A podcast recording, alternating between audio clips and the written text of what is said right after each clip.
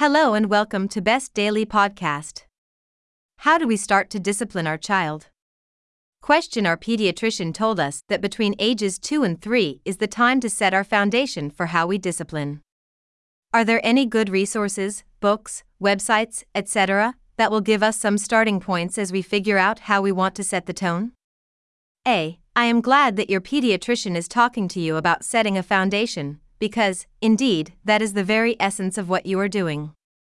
And although I appreciate what your doctor is going for, I would like to give it a little spin as I recommend some starting points. In the parenting world, the word discipline is a bit loaded. For many, it is a euphemism for getting your kids in line, nipping that behavior in the bud, showing your child who's boss, or giving consequences. And those phrases are saying what many parents are always trying and failing to do control their children. Discipline has become synonymous with control, and although the flavor has changed over the generations, beatings to spankings to sending them to their rooms to timeouts to positive parenting, the roots remain the same. How do you react to your children's behavior, such that they behave the way you want them to? I know you asked about books and websites, and I have launched into an etymological discussion of the word discipline, but it's important to know that you are at a type of tipping point. On one side is the common culture, and mostly how we were raised, which seeks to control and manipulate children into certain behaviors, while the other side sees controlling children as counterintuitive and counterproductive to raising a human. Alarm bells may be ringing for you. My child should do whatever they want? My child should be able to hit without punishment? I shouldn't be able to correct them at all? Yes and no.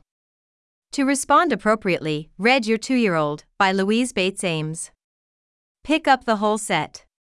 Although some of the examples are outdated, Ames has an uncanny way of capturing the essence of children at different developmental stages, and when you understand that it is your child's work to behave this way, that the behavior is serving growth and maturity, you are less likely to try to squash it.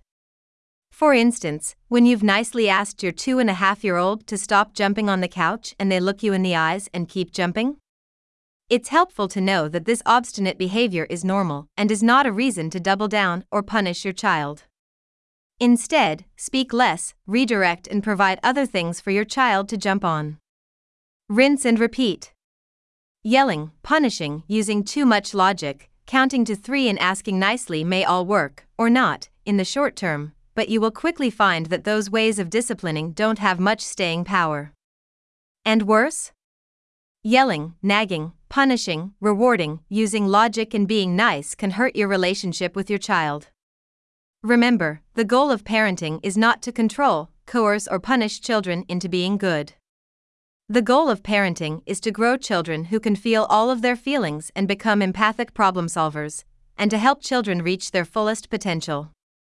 We know that a two and a half year old wants what they want, when they want it, so we keep our boundaries, not allowing jumping, while maintaining a good relationship, not taking the behavior personally, and not punishing or giving in.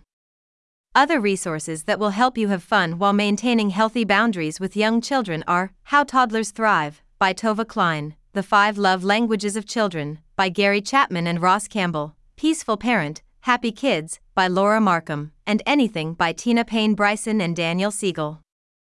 I also must recommend my book, Parenting Outside the Lines, as well as Mona Delahooke's new book, Brain Body Parenting.